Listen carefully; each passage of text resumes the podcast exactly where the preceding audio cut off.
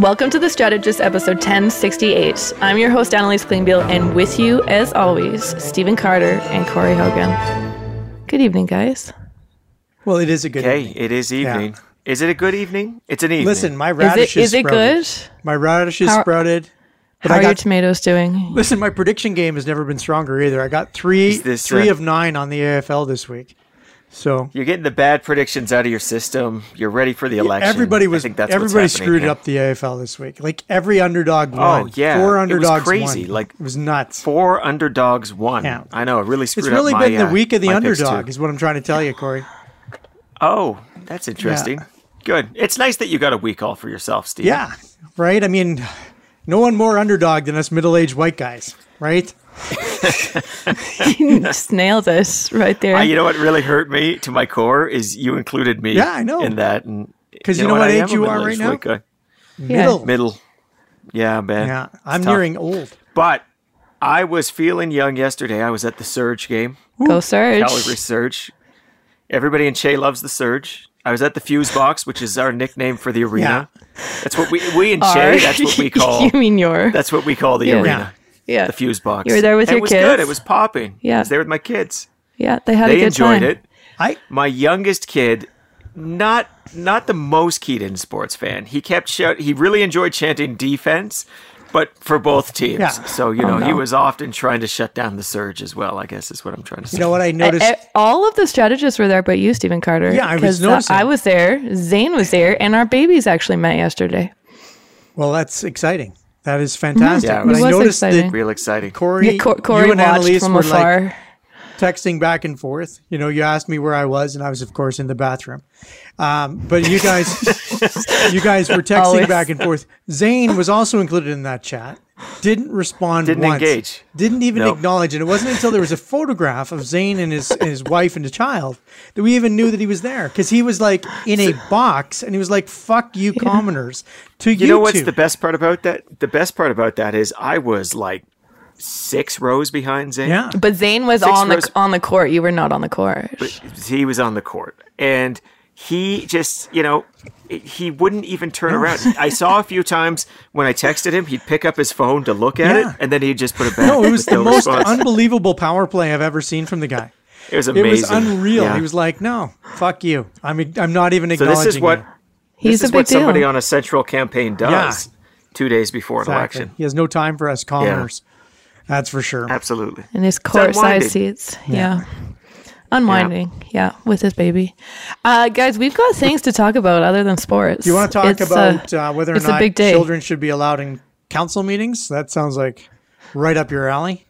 Why would we want to talk about that right now? well that's quite a throwback yeah Just, you It was know, ages I ago. want to make you happy. Okay. Or maybe I've changed my grudge. position.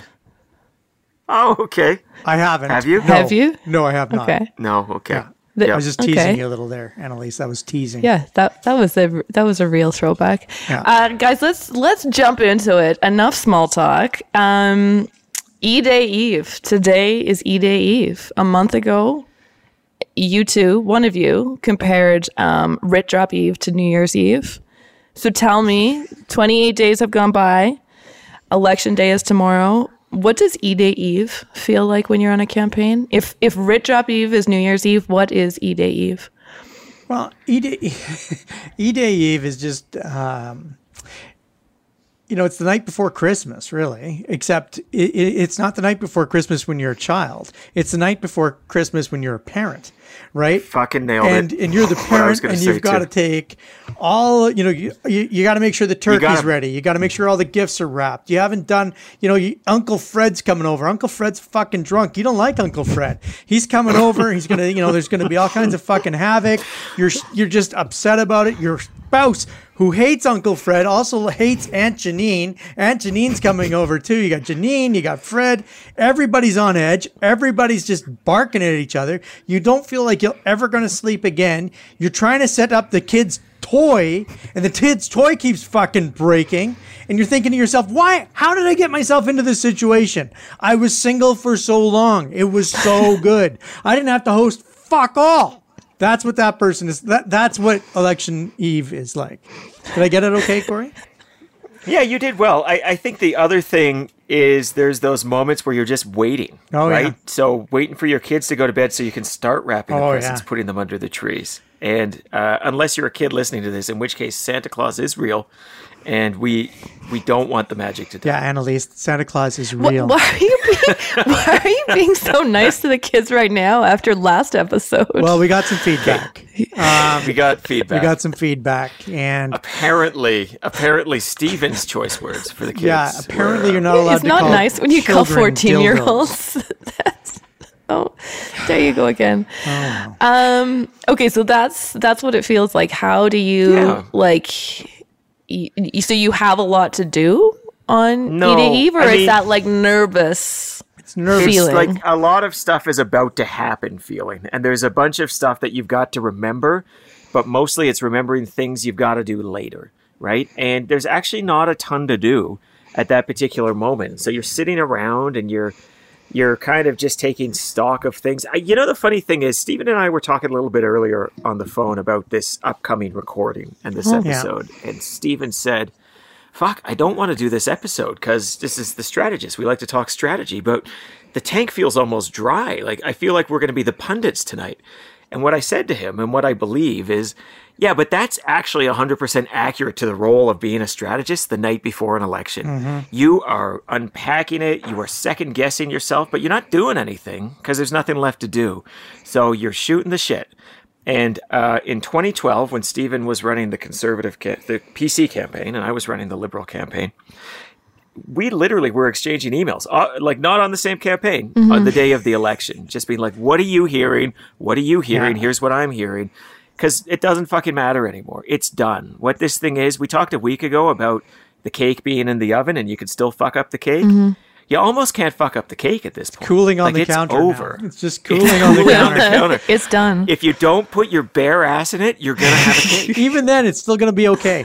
Having done that twice. still, exactly. still a cake. Yeah, I mean, it's Not once but twice, Carter. well, you know, the first time is an experiment. The second time is a perversion. You know, so Thank you. Why Appreciate do you that. say things like that? I thought you were gonna say the first time was an accident, but no, it's an experiment. unreasonable. experiment. Okay, well then let's let's do what uh, and you kind of just hit on it, Corey. But let's do what you kind of do on a central campaign on the day before or the, or the the day of E Day. Let's uh, put on your pundit's hat. Let's dissect stuff. Let's talk about stuff.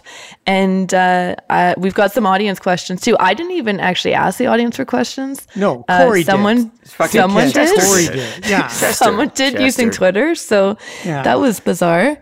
Um, so I don't where where do we want to where do we want to start? Do we want to start with predictions, or do you want to dissect the last twenty eight days Bring, to start? bring in the bring in the stuff that's happening this weekend first, and then we can- like what. Let's talk about advance, and then we'll get into predictions. Like there has to be something for us to base the predictions on, Carter is trying to put off predictions as, as long as long as humanly possible. we're we're humanly doing possible. predictions tonight. Yeah, that's fine. No, It's it's fine. We always answer the questions you ask, as evidenced by last Yes, episode. no, no worries. Yeah, You, ne- I you never do. Okay. Okay. let's start with advanced vote numbers. Uh, what do they mean? So 2023, 758,550. 2019, 696,000. So a 9% increase. But Corey, I know you've got some population stats. Yeah, well, the overall population of the province grew by, I think, about six percent. I don't have it in front of me. 6.4. I don't know. Yeah. I don't know what the voting population grew by, but I guess what I would say is it looks like it's just almost linear. Like it's just tracking within a reasonable margin to what you know, the turnout percent going to advance polls who went in 2019. But let's be really clear 2019 was the high watermark for voter turnout in this province since 1982. It was 67% of the vote. It was a significant amount of turnout. So if we're even just on track for that, that's still a pretty well turned out election in Alberta. I mean, I can certainly remember many when I was younger. Uh, being a middle-aged man like Stephen, Yeah. Yeah. where turnout was in the So 40s, Yeah. 45%, 47%. And so um, it, it's no doubt like this is a big number. It's not a ton bigger than last time, but that doesn't mean it's not a big number. No, I mean, and I think that I expected it to grow more. I mean, uh, Elections Alberta had indicated that they were preparing for 50% of the election of the electorate to come out in advance. They we've done everything that we can. It's it's easier to vote this this election than it was in the last election. Um, so we, we have huge advanced voter turnout, uh, as Corey's indicated. But I'm I'm thinking that it might be a higher percentage of the overall voter turnout. And that's something that I'm going to be watching tomorrow. Is you know do another million people vote or do another 800,000 people vote? Uh, because Yeah. if it's a million, then we get another 1.8 million person voting exercise. That's that's big. Anything million or higher is interesting. Anything 800,000 or lower also very interesting because the the turnout will have tur- you know drops considerably. The numbers between 800 and, and a million, I mean I think you're I mean, who knows then? Because all hell's going to break loose as we move along. But because Elections Alberta was so convinced that they were going to see 50% of the vote electorate vote in advance, it has it has sparked my interest to see what percentage it actually is. If is it 40%, 45%, 50%? Uh, I, I'd be shocked if it was over 50%. That would mean a significant drop. But, uh, you know, somewhere between 40, 45 could get really interesting. Well, and and will it? What does it mean? One of the things that I think there's something I feel, but Stephen, I'm I'm curious what your your observations are too, and maybe you've got a little better sense of how the data has unfolded Yeah. in the past few years. But it used to be when advanced polling was more of a, a privilege. It's something that not everybody did. It was only a couple of days, and you, you had to go to that one station in your in your riding. You know, everybody with, a, with like an that. excuse. Yeah, it often skewed conservative. Right. Right. You you sort of expected that conservative voters would use the advance polls, and so when the advance came in, unless you had a campaign like I remember uh, Darshan Kang in 2012, right, where just like huge waves of voters came in because he pushed people to the advance polls, you generally expected advance to be a little conservative. But over the past decade, what's happened is it's become increasingly perceived as uh, avenue for progressive votes.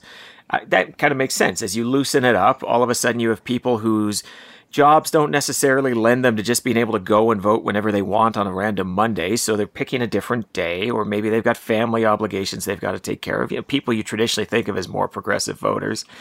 But on top of that, when we threw COVID 19 in the middle, there was this discourse in the United States, which I think has somewhat permeated into Canada, that, you know, advanced polling is for liberals, or if you're a conservative more negatively, there's hmm. something nefarious about Yeah. advanced polling. And you want to show up on election day because that's when you know your vote's going to be counted, right? You don't have to worry about those voting machines and all of that. Not huge, but I still think it's floating out there. And so when we talk about how big the advance poll is relative to the day of vote, 10 years ago, that would probably mean something different than it means today. But right now, it probably means if the advance vote is bigger than the day of vote, advantage NDP. Well, and, and let's let's break it apart a little bit. That would prove this a little bit more than just kind of the hypothesis. We know that in Calgary, the advance vote is is somewhere. Well, I'm not going to count Calgary Cross, Calgary East. Some of the Northeast ridings, they still have relatively low voter turnout uh, in the advance polls, four and five, six percent.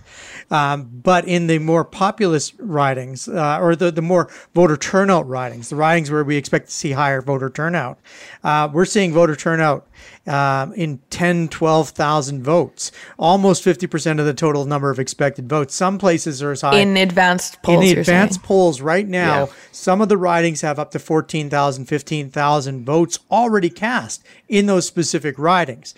What is that telling us? It's telling, and, and let's compare that to rural.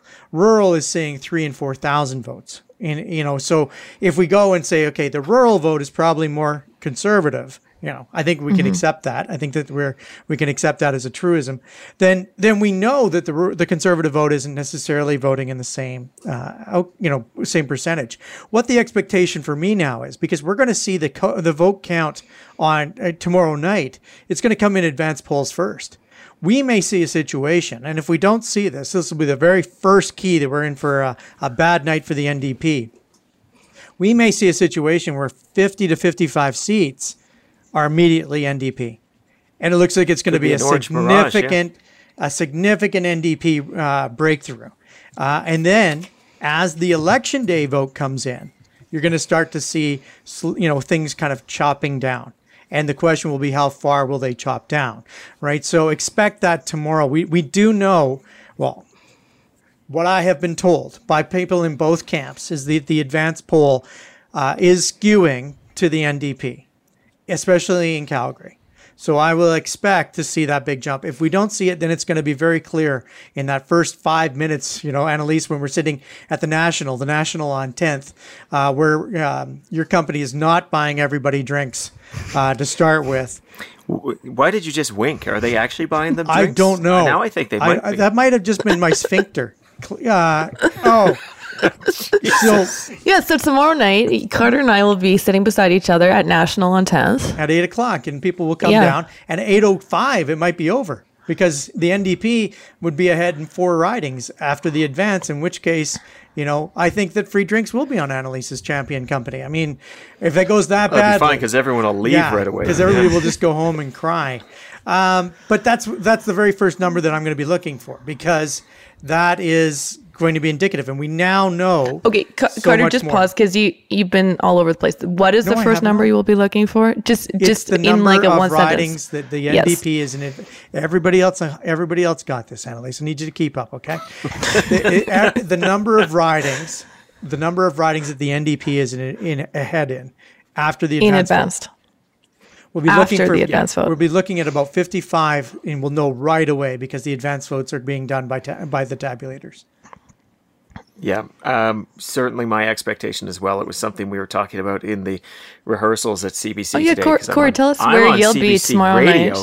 So you can be anywhere and you can hang out with me, unlike these two elitists who are, Can are come see us in to a- person. to a bar Yeah. with Yeah. with real people, yeah. Or you can be Uh, home alone uh. listening to the radio, listening to Corey. that. You know what? I'm kind of Come on. leaning towards that myself right now.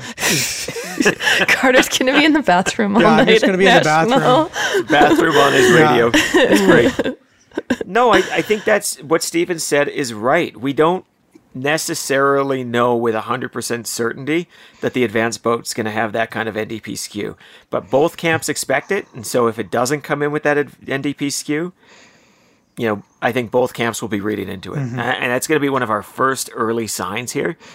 And we'll just, we'll have to see. Okay, well, now that we're talking about our plans for tomorrow, what else will you be looking for tomorrow in addition to those advanced vote numbers? Well, I mean, there's there's these great big swing areas, right? So we had Stephen Harper show up yesterday in uh, Calgary Acadia and Calgary Peigan. Now, I don't think any of us had Peigan on our dance sheet before we started uh, this week, really. But Peigan has suddenly showed up on a number of dance sheets, and I think that Peigan is starting to become more. Uh, more in play. In play? We started to see like the former MLA from Fish Creek is now door knocking in Peigan. Uh, Stephen Harper showed up in Peigan. There's a lot more social media about Peigan. The leaders have both been to Peigan. You know, all of the sh- all of the things we've talked about in a number of dif- different episodes are showing that Peigan may be in play. Now, it may not be, probably isn't. But if you start to see big shifts in Peigan, then you know. So Peigan, Acadia, Glenmore, Northwest, Foothills, Edgemont, uh, um, East, all of those ones in Calgary, if you start to see any of them switch back to blue or go blue after those advanced polls come in orange, then it's going to be a longer, harder path. And of course, the four ridings in the in the donut, um, which again I still think is a horseshoe, but Lou has now threatened physical violence if we refer to it as such. He's on edge, Corey. He's on edge. Um, so we, Well, you know, know, Just campaigns. just pull a Corey and call it a made up name and repeat it all the time and put it on merch, Carter. Just do that. oh yeah, This is about the fuse box, I assume. yeah. The fuse box Because I think it's going to catch on for the Out. Crescent Heights East is what it's about, Corey. Well, we call it Che, but No yeah, one calls yeah, it we Che. understood. We've sold multiple T-shirts. Um, we have sold Two. Uh, guys. Two. Guys, we've sold more than a few Che Yeah, T-shirts. I it's just want lot. you to know that. that been a lot. means three. Um, that means three, More than a and one, one was More a than giveaway. few. Sorry, You know Carter, what? I interrupted you there. What were you? You were talking my about the donut. I got to be no, you were talking with about you. the. I you were talking about the to donut. go. Yeah, I'm just gonna turn my camera off here for a second and mute myself. No reason. Um, where's the camera? There it is. Hang on. Okay, I'll be back in a second. I honestly, he, he actually did mute himself, so I, I don't know if he's coming back or not. But what are you looking for tomorrow? It was just gas. It was just gas. It was touch and go. I'm not gonna lie to you. I didn't even think I should have done that. It was fine. Why It's did fine. you? Okay. What am I looking for? Um. Oh God, I don't want to see anything ever again after that display. Stephen, um, what am I looking for? I'm I my bellwethers remain the same. Like, listen, Peigan could be very interesting because if I see that going NDP in a way that seems solid and real, it sort of feels like Solid and real that is wasn't not even- what we're calling my bowel movements, by the way. not not necessary. Um, just if walked into Peigan goes though, then I think that it's going to be a pretty good night for the NDP. But I still think the true bellwethers, the true tipping points, are probably Calgary, Glenmore, and Calgary Acadia. And if Calgary, Glenmore, and Acadia go NDP, or maintain an NDP lead even as the UCP vote comes in, if the advance vote does turn out the way we think, well, then I think that uh, the balance of probabilities is it's an NDP government. I, my thinking hasn't really fundamentally changed on that. Although I do wonder if we've all been so hyper fixated on Calgary, we are forgetting about how the math being this close means you need to win in both Lethbridges, not just one of them. You need to win those seats in uh, the horseshoe, as Stephen likes to call it, outside of Edmonton. I call it the donut. Lou, take it up with Stephen. I like donut personally. Yeah. But, uh, you know, the places like Lesser Slave Lake, the places like Banff Kananaskis, the places that are not a gimme, but are possibilities, you do want to be competitive in them as well. Because it's, it's, a tough, it's a tough road to walk for the NDP. But Glenmore and Acadia, those are my two bellwethers. Well, and again, though, Banff Kananaskis, we saw Danielle Smith spend uh, two days up there uh, in the last three. So, Well, it's a beautiful country. I can mean, it's understand why. fantastic. why wouldn't you want to go up well, there? well, Yeah. we did we didn't go bike riding today. We went yesterday, but uh, it was fantastic. I, I saw a picture of you on a bike today wearing a fedora. Yeah, we went and got some uh, gardening things. This is who I am now. Apparently, I I garden. Old man. Okay. Yeah. Um. Okay. Let's. I mean, both you have kind of said couple. Let's talk about polling. Let's talk Oh, about polling good. right now because that is a big thing that b- people on the internet are talking about. Um. And I this. Yeah. I guess what what are your pundit hats? What are your thoughts on where we're at with polling right now, Carter? I mean, top line numbers are never. So if uh, political professionals rely less on top line numbers than anybody else in politics, right? So pollsters rely on top lines, journalists rely on top lines. They just, you know, and you know who else? The the, the prognosticators rely on top lines, and then they plug them all into their into their little models, and they come up with anticipated results. But ridings don't necessarily perform in lockstep with with top lines. Uh, top lines and ridings are very very different. Uh, I will remind people in 2012, not exactly zero pollsters got this. Um, that none of them predicted a PC mi- majority government, uh, and we came in with 63 seats. Uh, is this is this 2012? Maybe not. We haven't seen as much shifting, but what I can tell you is that the ridings, when you start to poke in at some of the numbers underneath it, you see visible minorities, which we talked about last time. You see women. Janet Brown's poll had women one point apart for uh, NDP and UCP. No other poll, no other poll that has been produced has that kind of ha, kind of element. Now, some may say you can't look at the components of these polls and project, you know, and say that they're, you know, this is the statistical reality. But if the components don't make sense, oftentimes the actual top lines don't make sense. And I will use poor Quito Maggi as an example. The components of his poll in 2017 were wrong. They were wrong. For, you're talking about for municipal. for municipal. When people looked at them, they said, "This does not make sense." And you know what? Turns out he was wrong. Right? The components in this particular campaign tell a different story than the story that is being told by the top lines, especially in Calgary. I'm going to go with Marc Henry's poll. I think that his oversampling of Calgary of a thousand plus people, dividing it up by quadrant, reflect more of the racial diversity of Calgary, and also reflected some of the um, the trends and strengths that we are seeing on the ground, far better than the other polls have that have been released this week that have gotten more attention. And there's also something, and Corey may be able to speak to this a little bit more, but it's kind of a you know a move back to the mean that occurs with um, with pollsters, where you'll start to see some divergence from them, and then they will start to, as the election date gets closer, all of a sudden all come up with the same numbers, and that's kind of a protection in my mind that they do when they look at their polls and they say, "Is this feasible?"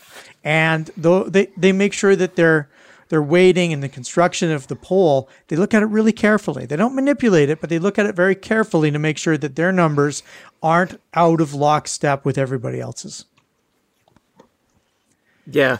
Well, you know, it is an interest. The phenomenon Stephen's talking about is called herding, and it is noted that pollsters will often find themselves reporting similar results to everybody else because there is a bit of game theory in being a pollster, right? And if you're the one person that's way out there, yeah, there's the chance that you can look like a genius, the only one who called the election, but there's a risk you look like the lunatic who was out there. And every other pollster saw the thing you didn't see. And a lot of pollsters make their living on being hired for all sorts of other things that require accuracy, whether it be kind of consumer mm-hmm. issues or public affairs issues for corporations. So there's there's risk and there's anxiety there, and and it can be disputed how much herding is an issue in any given campaign. I will say no pollster is going to like being told that they're accused of herding. That's yeah. that's considered pretty poor form in polling, but if they are all looking at what everybody else is doing, they're looking at how things are weighted. You can see because of requirements in elections how campaign polls are being constructed, and it could be things like we weighted women this much uh, as part of the composition, and this much of them had to be from Calgary. And ultimately, if every pollster decides to weight the same way, odds are good they're going to end up in the same place. But that doesn't mean they're necessarily weighting in the way that is most reflective of of I guess I want to say the truth, but that's not quite right. I mean. That your choice of weights can really change your insights into an election. And the example I'll give you is in the United States, they weight on race a lot. We never yeah. do that in Canada. That's just not something that happens in Canada. But they do it because in the United States, race is more of a determinant of how you vote. Here, it less so historically, right? But if imagine all of a sudden here in Canada, you've got a situation where race does become that determinant. And there are some reasons to believe it might be based on the polling that exists right now between racialized Canadians supporting the NDP two to one over, you know, uh, you know, white Canadians. So it's possible that nobody's doing anything wrong, but by everybody choosing the same weighting and approaching things the same way, they're all getting the wrong result. That is possible. I don't think that's probable. I want to be very clear on that but it is certainly possible. What about internal polling? We've had a couple audience questions about um, kind of internal polling versus public polling and how much better, Carter. Well, internal polling is way better. Um, How much better? So much better because what you're doing is you're going to pick a couple of bellwether ridings and you're going to do a three day rolling poll. So Janet Brown's poll is an excellent example. Janet polled over, I believe it was 10 days in this last one, and she polled approximately 100 people per night. Um, that would be what we would do in a rolling poll right? Maybe we'd actually do 300. We'd actually have a larger sample and do 300 per per night. And what we're going to see is we're going to see averages moving, right? Because we're taking day one, two, and three on the third day and averaging them and, and seeing a movement. And then we're taking two, three, and four. And then you know three four five because each day shifts along and you can start to see trends that emerge that are different because um, Janet is using a 10 day structure. She's got the numbers from the beginning that may be fundamentally different than the numbers at the end. And she is putting them all together in one pool of numbers. So we're doing rolling polls. The other thing that that that uh, internal polls do is they take bellwether ridings and they will do bellwether ridings and they will do spot polls in those bellwether ridings of two, three, four hundred people. Not necessarily to get the three, you know, plus or minus three percent that you're looking for in a publicly released poll, but in a way to just double check how you actually think you're performing in that riding. So you're getting a bunch of data. So polling is only one of your data tools when you're actually doing a campaign. You've got polling data, you've got uh, door knocking data, you've got voter contact data, you've got internet sign up data. All these different types of data are then compared to the poll. Are we seeing the same type of shifting? My polling numbers, you know, I've seen a, a, five point increase since the last time we did a spot check in Calgary Glenmore. you know, how is that related to our actual on the ground efforts? And you know, when I talk to the the professionals in the campaigns, I'm asking them things like, "Did you get a full sample of data? Did you get the full community? Did you leave out seniors? Did you leave out the Jewish community? Did you leave out this? You know, did you leave out um, you know one particular geographic region that does not fit into your model?" All of that, you know, you if you do a thousand person poll, you're going to get um, the top line but you're going to miss all that specific data that you get when you dig in on the, uh, you know, from the campaign's point of view. Well, look, Carter said the magic word, and the magic word in this case was model. And in 2008, one of the things that the Barack Obama campaign was very famous for was reducing their reliance on polling and going more to a modeling based approach to these things. And what that meant was as they were going out and identifying voters that were voting for Barack Obama, they were running A B tests, meaning they were putting people through various different samples. You know, some people might get one set of things, some people another set of things, including contacts with various people. And they looked at how people reacted relative to expectations, and they looked at what actions had effect relative to other actions. And this was all bolstered, or you know, bolstered by uh, polling. And one of the things that a campaign has that a pollster does not have is this big data solution available to them where they can say, I have 20,000 data points in Calgary Glenmore. Of the 50,000 people who live in Calgary Glenmore, I know something about 20,000 of them. Mm-hmm. And there's a few things you can do with that information. First, you can just look at the IDs and you can say, well, that's way more IDs than we got votes last time, and we expect 50% of them to vote, and that's still more than we expected. So we're exceeding it, and that goes into the model and that feeds a few things. The other thing you can do is you can uh, use that polling to then call some of the people that you've identified and you can determine how solid your IDs are, right? Are the, is 95% of what you're identifying actually true NDP vote if you're the NDP or if you're the UCP UCP vote? And um, and that allows you to have another picture as well because we've talked a lot about this in different contexts, but I often talk about a model of polling called accessibility, viability, intent. Mm-hmm. And we we ask about who would you consider voting for and who do you think is going to win, as well as intent when you're a professional political pollster, because we know people lie. intent lies to you hmm. sometimes. And sometimes people put their intent in a way that they don't actually plan to leave uh, their vote at the end of the day. So we see that whenever you see the Alberta Liberal Party in a poll getting 5%. No, they're fucking not. There's not even candidates for that to happen yep. there. And I guarantee you at the end of the day, they're going to push their vote somewhere else. And by asking about viability and accessibility as well, you get a sense of like who do you think could win? That's going to determine part of where votes go to. Who would you consider voting for? That's going to define the universe that votes can go to. So by having kind of you know, you might have intent as a campaign, I guess I'm saying, where somebody says, I'm going to vote for Kerry Cundal mm-hmm. in, in Elbow, right? But with all of your other data points, you might understand no, they're not. You know, they're going to say they are, mm-hmm. but at the end of the day, when the rubber hits the road, they're going to vote NDP. Very possible if you're a campaign, a little less realistic if you're a pollster. Okay. One more thing on the internals, then we can talk broader polling. Um, Corey, audience question about internals in 2012. Yeah, that's a super interesting question. So, as the liberals, we didn't have a ton of. I don't think we necessarily had any internal polling in that last week. Although certainly, like uh, uh, there's internal polls to the campaign. There are people you know and organizations you know who are always polling. People have interests in campaigns that are not necessarily going to mm-hmm. share that information broadly, but you hear things when you work in this industry when you have connections. Uh, certainly, we were hearing at the time that there was a late switch back to the PCs. Would it be enough? We didn't know, but we had heard a little bit about that. And I know from the decade since talking to Stephen, their last polling. Well, I don't. Yes, you know, Stephen talk. Right yeah, Stephen, you talk about oh, those me? internals. Oh yeah, yeah. I did do that. Stephen Carter internals 2012. Yeah, I mean the the internals in 2012 were markedly different than the public. Um, first of all, we saw shifting way earlier than anybody else started to see shifting. Um, we knew that the public polling was off uh, because of who they were sampling and how things were coming together. Keep in mind that um, reasons or rationale for voting were shifting dramatically. Uh, you were originally voting to get rid of the PC government that was your modus operandi. That's why you were voting that way to go to the Wild Rose. And then we started to see a significant shift where people were now voting to, you know, prevent Danielle Smith from becoming premier. And it shifts the intention, right? So we go back to to Corey's, you know, what is the intent? The way that you choose to vote dictates how committed you are to that vote.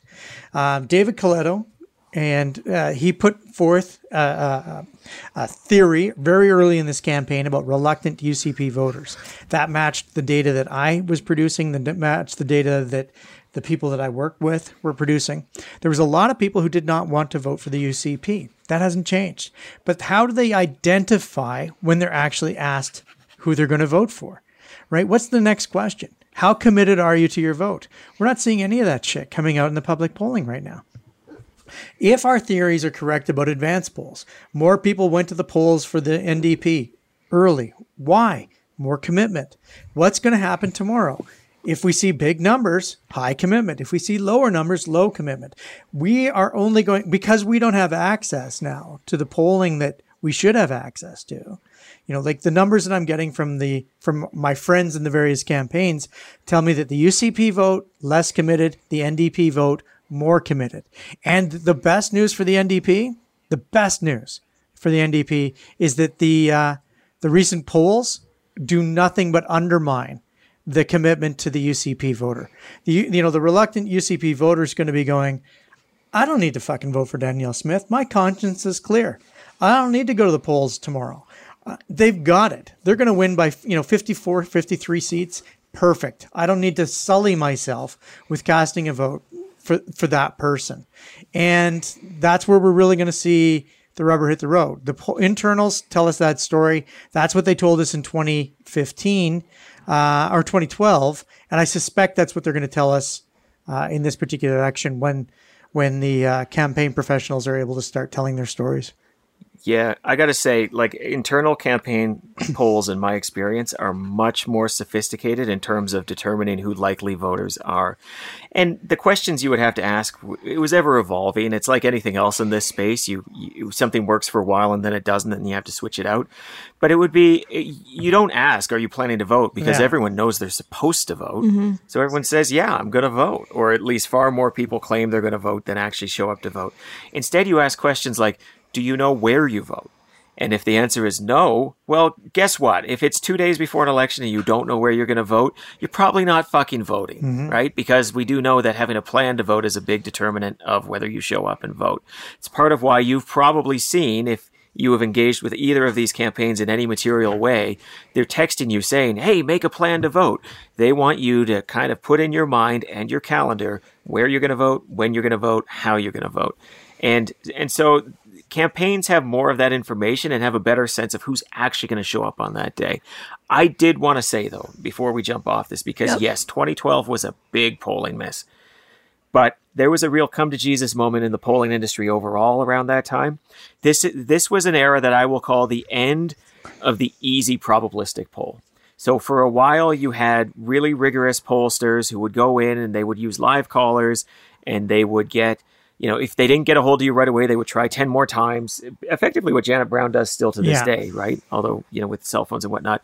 And it's really truly saying, I randomly pick numbers. Now I'm randomly going to try to get people there. And if that's done perfectly, you don't even need to weight things, right? Because you've just got a probabilistic sample.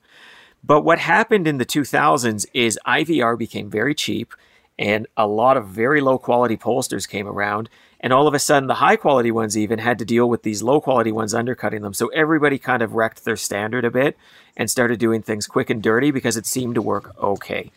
And you saw through 2008 to 2012 in the United States as well, with the rise of the Tea Party, a number of other things people didn't necessarily see. Polling kind of broke. And in 2012 in Alberta, polling was pretty broken. But there has been a bit of a return to that higher quality standard for some pollsters. There's been increased weight uh, use of weighting and understanding of how missing certain demographics can entirely break things. And that if you're going to do that lower quality thing, you've got to do a little bit of weighting because the uh, you know you're not going to get that probabilistic sample the way you used to be able to do it.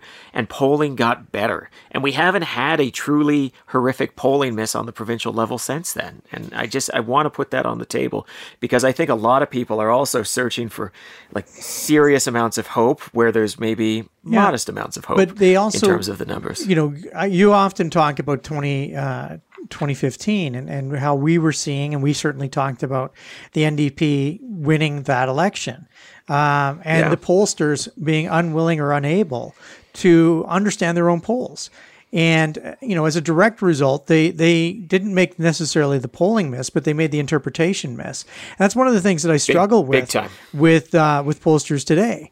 They are making enormous uh, interpretation misses. You know, um, and I don't like picking on Janet because Janet's a good friend, and and uh, you know I, I think she, I think the world of her, and I think the world of her polling structures. But I just you know she's out there saying that the uh, it's the NDP doing too much negative polling that's costing them this this election. They're, th- Negative campaigning, yeah, I like mean, right? yeah. Sorry, did I, I- That's exactly what negative- I said, right? You said negative polling. Yeah, well, okay, well, you know what I meant. Polling, Um, polling, So polling. thank you. Um, but because What the, I'm here for, just to interpret what you're saying, Carter. well, thank you. It's a load of shit.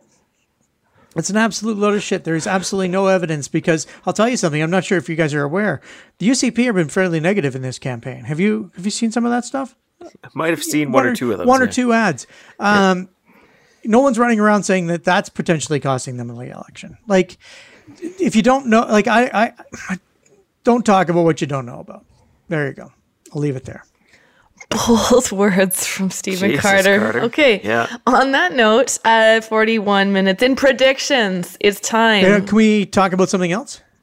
Carter, what? Uh, my stomach. What we got to do predictions, and then there's other things. You're what? I mean, you can change this tomorrow when we're discussing it at the at the national on tenth. sure. But uh, what? Uh, right now, what are you feeling? What's your prediction? Well, Corey early on said that it was going to be uh, 45 to 42, and uh, I'm still there. Actually, I may have gone up to 46 to 41 just so I could be different than Corey. And my view is For the that it's the NDP. NDP. For who? For who? For the NDP. You And- think 46 to 41 yeah, for the NDP? let me walk you through my reasoning. I keep checking in on the donut. So, uh, you know, and I got pretty good sources on the donut. They're talking to me quite a bit about, uh, you know, about the various riding, uh, various areas. And for certain, the NDP is going to lose um, three of them. Uh, although I shouldn't say for certain. There's still a little bit of hope in Fort Saskatchewan, uh, but but realistically, I think that that's that's just uh, hopeful hopefulness because their camp their candidate's very strong and they, they don't want to lose uh, they don't want to lose her. Nonetheless, I think that that's where you know you know Lethbridge. No one's gone to Lethbridge. Why has no one gone to Lethbridge? Because it's pretty much wrapped up. Why has no one gone? You know Banff Kananaskis at the very end because it's at risk. I think that from what we're seeing from the behaviors, it's a it's an NDP victory with 40, 45 seats, which is basically where I've been from the beginning. You keep changing it. Is it 45 or 46? Yeah, 46, 45, um, 45 seats with 46 seats on Thursday. Corey, Corey, what what are what Hang is on, whatever type of prediction you want to give us? My microphone again. Yeah. Um, so here's my thing. I will eventually get to an answer here, but it's going to sound for a minute like I'm desperately trying to avoid giving an answer, and I guess maybe I am a little bit. At this point, the polls pretty much all tell a singular story of UCP victory, and nine elections out of ten, that's enough for me, right? You you say, okay, well, there it is. And it actually takes a certain amount of discipline to just say, there it is. And people do have an awful lot of ability to find reasons why it won't be the case. And nine times out of 10, those people are going to be wrong. I was saying on Twitter the other day, it's kind of like that scene in Anchorman, uh, which I believe was a sequel of the movie Dave, where, uh, yeah, you know, it, there's the, the character who says like, uh, you know, those those rating systems are flawed. They don't take into account houses with more than two televisions and things of that nature. Yeah, if you go into the polls the way Stephen did, you're going to find something wonky in basically every poll where you're going to go like, eh, I don't know about that gender gap. I really is that what you're seeing when you look at that particular demographic? 18 to 24 year olds are all of a sudden voting UCP. I don't think so. But the whole point is, if you take it as a whole, mostly those things cancel each other out, right? Like that's the probabilistic nature of this whole game. You know, big numbers, they tend to be pretty precise. Small numbers, wildly imprecise. That's polling, folks. That's the reality. So you're going to find some things that you don't like underneath the top lines. That's the case. But it is really hard for me to set aside everything else, you know? Like the cautious optimism that's leaking out of the NDP campaign in all sorts of ways, the the anxiety from people who don't know each other in UCP campaigns locally who are kind of texting randomly being like, I don't know, man, this doesn't feel that great for us. What are you hearing? You know, X thinks we're doing really well, but I'm less sure about this. And, you know, there's, there's an anxiousness that's just sort of there. And when I think about what I know the NDP are doing, which is being incredibly targeted, saying, yeah, we're not trying to win all of Southwest Calgary. Here's the three ridings we care about in Southwest Calgary. Or, you know, the way that they are galvanizing an already galvanized base, I think you do have some of the components where if on Tuesday we wake up to an NDP government, who's actually going to be that surprised? Right? I mean, we will clearly say the signs were there, including the literal fucking signs, if it if it comes to this NDP government, uh, you know, winning it uh, on Monday. So, you know, I'm going to leave my prediction where I started it: 45 for the NDP, 42 for the UCP, because I don't have a fucking clue, and I might as well stick with what I came in then, because there's just no point in ping ponging around on these things. You guys are you're matching. You well, have the same what prediction. we've done there is we've herded our results. Yeah, we have heard it. Oh shit! I'm okay, by the way. I came have. back, Fuck. turned the camera back on, unmuted myself. You back from the bathroom? Whew. I should also I should also note that Stephen is kind of notorious for being wrong when he predicts these things. Now, in fairness, So, I think that that's actually significantly overblown. Hmm. I may have it? missed on Jeb, Jeb Bush, a smidgen, a smidgen on Bush, but I think we were all caught off guard by the rise of oh, Trump. uh, Okay, you know were not, that. but you're you're. Yeah, I, I don't want to talk about Yeah. you and you being right. That's very uncomfortable for me. Makes you upset. I Yeah. understand. Okay, so let's just um you guys have put your predictions on the table. Both of you have the same 45 to 42, although Yeah, we heard it. I like that. That Carter's might be 46. Yeah, Um I'm if- claiming victory and- if it's and- 46. Is what I'm saying. I know you. I know that's what you're doing. Obviously, there'll be a lot of time in the days after. There will be a lot of debriefing and analyzing and all that. But if if it's the case and it's that close and it's the, the closest election in Alberta's history, what do you think that means for for Albertans? Well, I mean, it, it, it, the simple answer is that the polarization is real. Um, one of the things that EKOS came out with, Frank Graves, uh, was a very interesting kind of look at misinformation. And uh, misinformation was guiding a large percentage of the UCP voters, whereas it was exactly inverted for the NDP. We are, as is happening in the United States and, and uh, even elsewhere in Canada, we are moving more and more towards a polarized society with two different realities. And it's not that we look at the same facts necessarily and draw different conclusions, it's that we're looking at different facts, right? So because we're looking at different fact sets, it allows our values to be markedly different. Where in the past, we've seen kind of our values come uh, closer to the center, right? So that polarization is problematic. And it would be problematic if it was a small number, um, but it's a big number. It's a lot of people that are uh, falling prey, falling victim, open to, I don't know which words to use. Corey will be more eloquent, perhaps. Um, but, the, the, you know, being open to this type of rhetoric is it, it is defining of your political of our political uh, tribalism, and that's it, it, it's disconcerting. So hopefully we are able to uh, figure out some sort of anecdote, but or antidote. But um, Corey has indicated in previous conversations that you know the, with the rise of social media and such that we're not necessarily in a place where we have the antidote, um, and it's it's been tricky. So why don't I throw it over to him, much in the same way Cor- he threw it over Corey to me? B, Be more eloquent, but I guess both ways too. Like your your predictions, obviously, both of you are predicting NDP win. But either either way, if it if it goes either way, and you're looking at three, four, five seats difference, like w- we've never experienced something like that in Alberta. So what what does that look like? What does that mean? Yeah, Carter's point about the the overall fabric of society is a huge one, and it's one that we do need to come back to regularly uh, for a very long time, and we need to think about it in very active ways how we how we deal with this problem in a generational sense so kids are not falling for this when they become adults and they're voting because i do fundamentally believe this is going to require shifts in education shifts in the ways we approach these things from birth effectively but i want to take a little bit more of an optimistic view here and that's that win or lose the ndp have made it a competitive election yet again and alberta continues to defy, I think, that view of what Alberta was just 10 short years ago.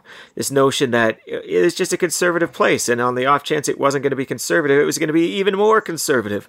But here we are with uh, the NDP, maybe 45% of the vote, maybe 50% of the vote, maybe more. But that I think that tells you a story about Alberta that shouldn't be glossed over. And I firmly believe, as much as Danielle Smith might be a historically um, intriguing candidate that that presents opportunities for the NDP. You said bad weirdly, historically. yeah, it presents some opportunities for the NDP that might not have been there otherwise. The reality is the economy is doing really well in Alberta. The macro conditions lend themselves to a government being reelected. Uh, this should have been a cakewalk for a government in a similar position, whether they're in Alberta, Ontario, as it was the case with Doug Ford, BC governments with these kinds of macro conditions win. And the NDP have made it competitive. Uh, and yeah, Danielle Smith, big assist in that. But it's not hard for me to imagine four years from now, different economic situation, different leaders, still this being a competitive place. And I think one of the really exciting things for me as an Albertan is that this is now a place where we can say things like the craziest thing in politics is going to happen. Boy, it's always competitive. Boy, it's always interesting. You know, I did um, uh, election night in 2015. Uh, I was on the CBC panel, and I said at the on, time on TV or on radio, Corey. On TV. Oh, well, yeah, it was a better. It was a better time Ooh. for me. I was younger. Yeah. I had more hair. I think that was part of it. Um, I said at the time that Alberta had shifted from being a democracy in theory to a democracy in practice, and we are living good that line. practice right now. Oh, wow. We They are now in a back? democracy. God. Yeah, I it's know, a really right? good line. And, and look, here we are. Um, I am 41 years old, and I was well into my 30s before I saw a change of government in my lifetime. Now we're seeing like one every four years right now. It feels like, uh, you know, to the NDP, to the UCP, maybe back to the NDP. My kids are growing up in competitive times, and I'm excited by that. And I think that we should all be excited by that. It's a much healthier democracy in many substantive, serious ways. We need applause right there. Uh, just to, just to underscore your point, Corey, um, something I saw today that was interesting. In 2012, the NDP got five percent of the vote in Calgary, um, Yeah. and in 2015 they got 34 percent in Calgary. So that number in Calgary tomorrow, uh, the, the fact that 10 years ago it was five percent, is um, is wild. Um, in, in terms of what next, is there any other things you want to speculate on or predict or say, or we'll save that all for after Monday? I'd like to. I'd like to put something on the table because Do one it. of the que- you know we saw Jim Prentice resign, uh, basically the night that he he didn't win the government. Uh, Well, it was the night that he didn't win the government. It was, He yeah. walked It up to was. the microphone Yep. and was I like, was in the newsroom that night. "The fuck out of here," and he was gone. Um, I don't expect that from the leaders. Uh, From either maybe, one. maybe Danielle if she loses because she knows that her fate will be sealed. But if you're if you're Rachel Notley and you're looking at this uh, UCP, the words that we've heard going around the UCP is that they're going to go to civil war with themselves, and that's going to happen regardless if it's a win or a loss.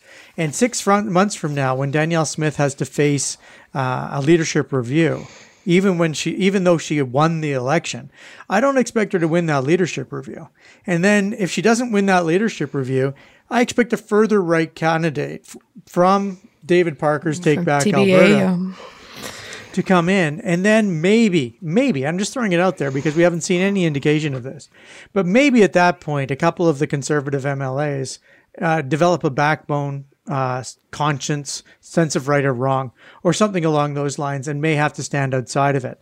And if we're if Corey and I are wrong on our 45, 42, you know, 42 for the NDP, we're mo- probably not that wrong on 45, 42 um, we're probably not that far off on how big the, the, the margin of victory is. And we could be back doing this within a year. And so if you're Rachel Notley, that might be another opportunity for her to lead into the next election. Um, when, you know, traditional intelligence would be, you know, get out, get out quickly. Um, that may not be the case given the uh, the, the, the, the nature of, of the uh, of the problem here in Alberta. Do you agree, Corey? No, I, I don't. I think that he's right about what could happen in terms of a total collapse and us being back in an election in a year. But realistically, well, Rachel Notley certainly has the ability to stay on as long as she wants. She has, You've talked about the percent from 4 to 5% to 34% to potentially closing in on 50% in Calgary. I guess we'll see tomorrow. Like she has the authority to do it, but um, you know, realistically, would you want to stick around if you were her for yet another kick on the can? I think more about like what she might want to do, and she'll have to make that decision herself. I'm sure her party will support her either way because of what she's done for them and what she's created. But I, I certainly, I guess, what I would say is, if I were the NDP, I wouldn't count on Rachel Notley to save me right? If the NDP don't lose, they've got to be thinking about their future in a more long term sense too, and what it's going to take to be competitive for the long term. Yeah, Lou, Lou, if you're listening, Lou, don't don't listen to Corey. Okay, listen to me. The province is at stake. Thank you. okay. Corey, I have to put in all these little disclaimers and stuff with you now. We're Okay. gonna Yeah. we're gonna move into our lightning round, our rapid fire E Day Eve lightning round. So I'm gonna ask you some rapid fire questions. You can answer them. The First National one- on 10th Avenue at 8 p.m. First one. CBC Radio 1 anywhere in the province of Alberta. Okay. Stephen Carter. Will this be the closest closest election in Alberta's history? Yes. Corey. I yeah, I think so. I'm I'm scanning back through them all. I guess the answer is yes. Depends on what you count as close, like as close in seats. Seats. I think so. Yeah, Yes. seats, seats, seats. If you're talking about like the number of votes to potentially flip it to a different outcome, no seats. maybe not. How Um. Okay. What was the best ad you saw during the campaign, Corey? I think it was the NDP ad that they've been closing out with, where it had like these stickers flying onto the screen of various views of Danielle Smith that ultimately became the picture of Danielle Smith that said, when somebody tells you who they are, believe them, and then used her own words. I think that um, that had the ability to both bring in it's clearly Danielle Smith seeing it, plus a whole swath of uh, you know of not even charges, like things that she said in a rather rapid fire format. I, it- when you think about what the NDP are trying to do, that was a well constructed ad. Carter, best ad. I think that actually the NDP or the UCP's brochures, where they've been uh, just picking apart Rachel Notley and coming after her with the made up stories, um, you know, 185,000 jobs lost, making it about the economy. They've been really, they've been really focused on their print game, at least, uh, if not necessarily uh, some of their other stuff. Interesting. Yeah. Well, Well, I was gonna they- They've been much more disciplined on on that kind Yeah. of stuff. Yeah. Um, I was going to say best mailer, but you just kind of said it. I really Okay. like that arena mailer. Corey, do Did you you, have like a favorite? the arena mailer? I did not like. I the loved arena it. mailer. I loved it because Yeah. they said literally one month before it went out, this is not an election thing, and then they sent a mailer about it. So you Corey, do you have a favorite on that. mailer? That's interesting. I did not believe them When you that. when you you like Corey, how naive this- can this you is- be? Is it Corey, I is it a floating naivete or is it a stuck? Corey. Is it kind of what was your favorite mailer? Hey, my favorite. That's a tough one because I've only seen the mailers that have. Oh, a two two things make that tough for me. One is I'm not in a swing riding. I live in Calgary, Mountain View. I live in the community of Che. Yeah. yeah? Nobody thinks that Che is going one anything but it NDP. Nobody thinks Mountain View is going anything but NDP. So campaigns aren't generally bombarding us on either side, right? The other is I have a community mailbox, so it's very easy for me just to get you know eliminate that kind of stuff before I even see it. So all I've seen is what's come through the you know the Twitter sphere what I've seen online that people have posted. And yeah, I actually do think that the uh, UCP has has generally been quite consistent on their message. They've done a good job of framing things on the economy. Their their attacks on the NDP are economic attacks. It's very on message with where I think the UCP needs to be. Um, but uh, yeah, I, th- with the heavy proviso, I have not seen a lot of it. To be frank. Okay, what about um, worst ads or mailers? Does one stick out as being the worst that you've seen? Uh, elections Alberta, where they said you needed to bring your ID to uh, the polling station. If you didn't have Yeah. ID, you couldn't vote. I think that that was Not true. The, Fact well, I know, but that. was the worst. That was the worst mailer that I saw this campaign. yeah. You're came saying it was bad Yeah. because it was not true. Well, because you know you just can't make up new rules. You are supposed to, especially if you like elections Alberta, you're supposed to follow the rules that were constructed for you. And uh, being called out by Andrew Leach every day doesn't really, you know, bolster confidence in the organization. Corey, do you have Yeah, a so- worst? The signs Well, on just wanna- Deerfoot. Oh yeah. I, I want to say those at like so the vouching and attestation uh, ability to vote is is part of it. So even if you don't have photo ID, you can go with somebody in your poll and you can vote. You can do an attestation. You can vote. There are ways to vote. It is still generally easier with photo ID. So by all means, if you have photo ID, go and vote. But go and vote. Like don't be dissuaded. I think actually my concern with elections Alberta, the ID thing was annoying to me, but the one that really bothered me was this implication that you should register to vote in oh, advance. yeah. And yes, that no doubt makes it easier for the, the whole system and everything smoother on election day. You can show up. As long as you meet the eligibility requirements, you can just show up and you can vote. And I can't imagine you're listening to this podcast and you don't already know that, but try to spread the word. Make sure people know that they should exercise their, their um, franchise here. It's really, really important. In terms of ads that I think are mm, not so great, the ad that I continue to think was I really, really didn't like. And and they did drop it, and I guess I can sort of understand the strategy they were doing. But was the UCP ads just before the writ dropped that were all about healthcare, that were these big t- conversations and commitments to healthcare. The the one in particular of uh, Danielle Smith and her team walking zombie like towards the camera, uh, saying, "Hey, you're never going to have to pay for these things," but in in a way that kind of raised the charge, I think was was just fundamentally not well thought out. And I would imagine that some, uh, you know, tall strategy forehead somewhere said, "We're going to do this before the election. We're going to inoculate ourselves. Then we're only going to talk about the economy going forward."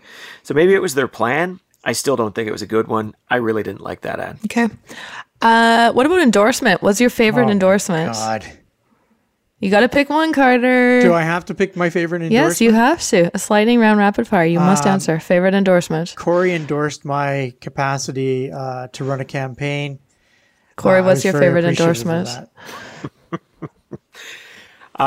I believe that the best endorsement, as much as we say endorsements didn't matter, was uh, uh, was Stephen Harper, and I'm cribbing a little bit from Jeromy Farkas on this one, uh, and so I'm going to give full credit here. But where conservatives may have had problems with Danielle Smith and said, I just don't know if I can trust her. She seems really out there. Having somebody that a lot of the conservative establishment perceives as fairly mainstream and saying, yeah, don't worry about it. It's actually fine. It's still mainstream enough. That matters. Now, I think a lot of us can have different views of Stephen Harper, and particularly his post prime ministerial career and his involvement in foreign elections, and you know his, you know his his good autocratic friends in various Yeah. regions. But I think for the average voter, he's still Stephen Harper, middle of the road prime minister, a guy who looked like he was like from a British drama about a Canadian government. You know, like it's just like he just was like kind of this boring, staid looking guy. And I think that boring and staid is exactly what the UCP need. Okay. Uh, what about our live show? Remember that one two months ago when Carter had that really long PowerPoint and you guys both had strategies for the for Corey you Yeah. did UCP, Carter you did NDP. Yeah. Is there anything in your um your strategy? I mean, you guys know them inside and out. You spent hours and hours working on them. Is there anything in your strategy you wish the campaign either campaign like would have would have listened to and would have done over the past 28 days? Oh, I don't know. Tried to win, maybe. Um, What? what? what? oh, Carter. what did I say? I don't even know who you're t- throwing that at right well, now. I mean, the, I, here's my problem. I don't think that the NDP used every tool in their toolkit. I think that they they did go exceptionally negative on on the uh, on the UCP and on Danielle Smith, and I'm not sure that they pulled everything out that they could have. I, I still think that you know I was really focused on individual accountability uh, for their campaign. I still think that they are disconnected um, from what's actually happening on the ground, and that, that just brings me a little bit of concern. Now, I do think they did a better job than maybe I was worried about, but Yeah, well, when I think about the advice that I gave to the UCP, honestly, I think it, it holds up pretty well. They probably didn't do as much of a job or as clear of a job as I would have recommended to them about tying, um, you know, all of the unpopular actions they have had to take to that NDP term. Certainly, they said an awful lot about how bad they perceived 2015 to 2019 to be. But for me, that missing piece of the argument was to say, and that's why we had to do all of that shit you didn't like with healthcare, with education. And I think that was an important part of the argument that they didn't put on the table as strongly as as they should have. Okay. Um, favorite campaign promise. oh, the arena for sure. I'm really big fan. I think that that's really going to do some great stuff. Corey, your favorite campaign promise? Um, my f- it's not my personal it's not like the thing that i as a voter would be most intrigued by but i think the best campaign promise was the first one that danielle smith made which was offering to reduce income taxes for huge swaths of albertans just gave a foundation for so much of that economic conversation that the ucp have tried to seed Okay, That would've been a really does good not one for look the happy NDP. about that answer. it would have been a good one for the ndp like a version of it. I think like if i were the ndp i would have lowered at the low end and maybe even raised at the higher end and said yeah let's do this. Let's have the ucp argue for lower taxes for people over 150000 brought in you know really weakened the ucp on some of those economic things. Okay, uh, what about biggest biggest surprise of the campaign? Yeah, it's easy for me. The ethics commissioner report, I did not think we were going to see it when we saw it. And I guess I will say that the next biggest surprise was how little anybody seemed to fucking care about Yeah. that. I still think that is an enormous deal that we had an ethics commissioner condemn the actions of a premier, calling them, you know, calling actions like that democratic. a threat to democracy, like- a threat to democracy. Unbelievable. Yeah. And the fact that, um, you know, the NDP just kind of walked past it in the debate. I mean, I get you. I get that the debate was locked. I get that it was it was going to be tricky to open it back up again. But man, there's some low hanging fruit in life, and, and sometimes you just got to take the low hanging fruit.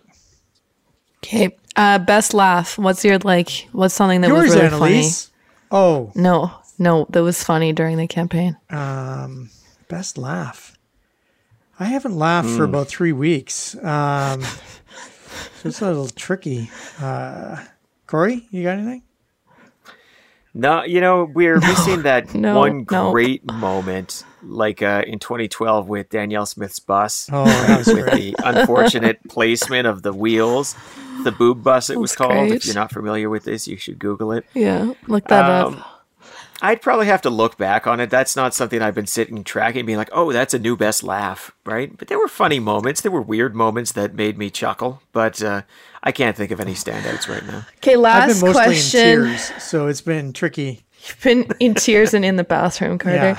Last question. What time do you think we will know results tomorrow? Like I don't know when it's going to be called. I'm still Yeah. confused on how it all works, to be honest. So they're hand counting tomorrow. Is that doesn't even make sense to me. I'm to a me? little confused as well. Like my understanding is, so the advanced ones are all going to come in pretty instantly, Yeah. but then there is kind of the old school way that's got to go through for some of Why? this here. Why did they Like, do what, one what, method what one time day? do we think the first outlet calls it? First outlet calls it at nine fourteen, and it's incorrect because the first outlet to call it will be the Western Standard. T- this timely given. I like that then. answer Okay. a lot. That's really good. Corey, what's what's your answer? When does the first outlet call it? Well, I I just said I think it's going to be close, and so if I'm going to be consistent with that, I think we're waiting up. I think it's 10:45. Oh my. God! I'm planning It's to gonna be a long night for you on uh, Holy radio there, shit. Corey. Hey, that's okay. That's okay. I can carry it. There's some other people there too, but I can I can carry it. Don't worry about me. Guys, can I let Okay. you guys in on a little bit of what's happening here at Chez Carter uh, behind the scenes? I was rushing to get into the computer and I did not bring my water with me. And as you guys would imagine, I'm a little dehydrated because of what's going on. and so I have been texting Heather. I have texted Heather, I bet you 15 messages. I forgot my water. Could you bring me a cup? I'm, I'm dying here. Water, please. Barely able to speak. Throat is constricting. Please, God. Water. Water. Water. Lips cracking. How many responses do you think I've gotten from her? What? Zero. Where? Where is she? What's she know. doing? I can hear her in the fucking house. She's here somewhere. I'm sure the dogs needed attention or something like that. The dogs ran out of water or something. Dying here. Holy You've got a crap. You'll tough be life, okay. Carter. Any We're- of those times you turned off your camera, you could have just. No, I can't because the static Fair point. electricity kills the microphone. Corey knows it. It's a whole thing. It's, okay. Okay, guys. Tomorrow. Is that it? that i- Are we that done? those Hey, are all of Corey, my rapid can fire we questions. Just take a moment Uh, and thank Annalise Carter and I will see some people at National, and, uh, if not, energy that They'll she's listen brought to the- Corey tonight's podcast. on the radio. The energy is spectacular, Annalise. I think I just feel like I'm in a Robert Altman film now. really. He was the director of Dave. If you Yeah, need if you to have look, him up.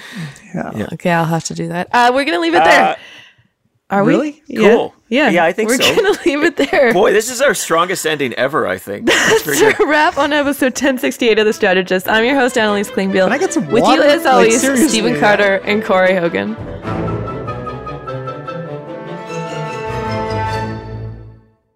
Jeb Bush needs to survive this primary and compete in a general. Jeb Bush is not surviving this primary. He's totally surviving this primary. Mark it down on your calendar, okay? Stephen Carter So- said so hold on, hold on. Jeb Bush is the guy.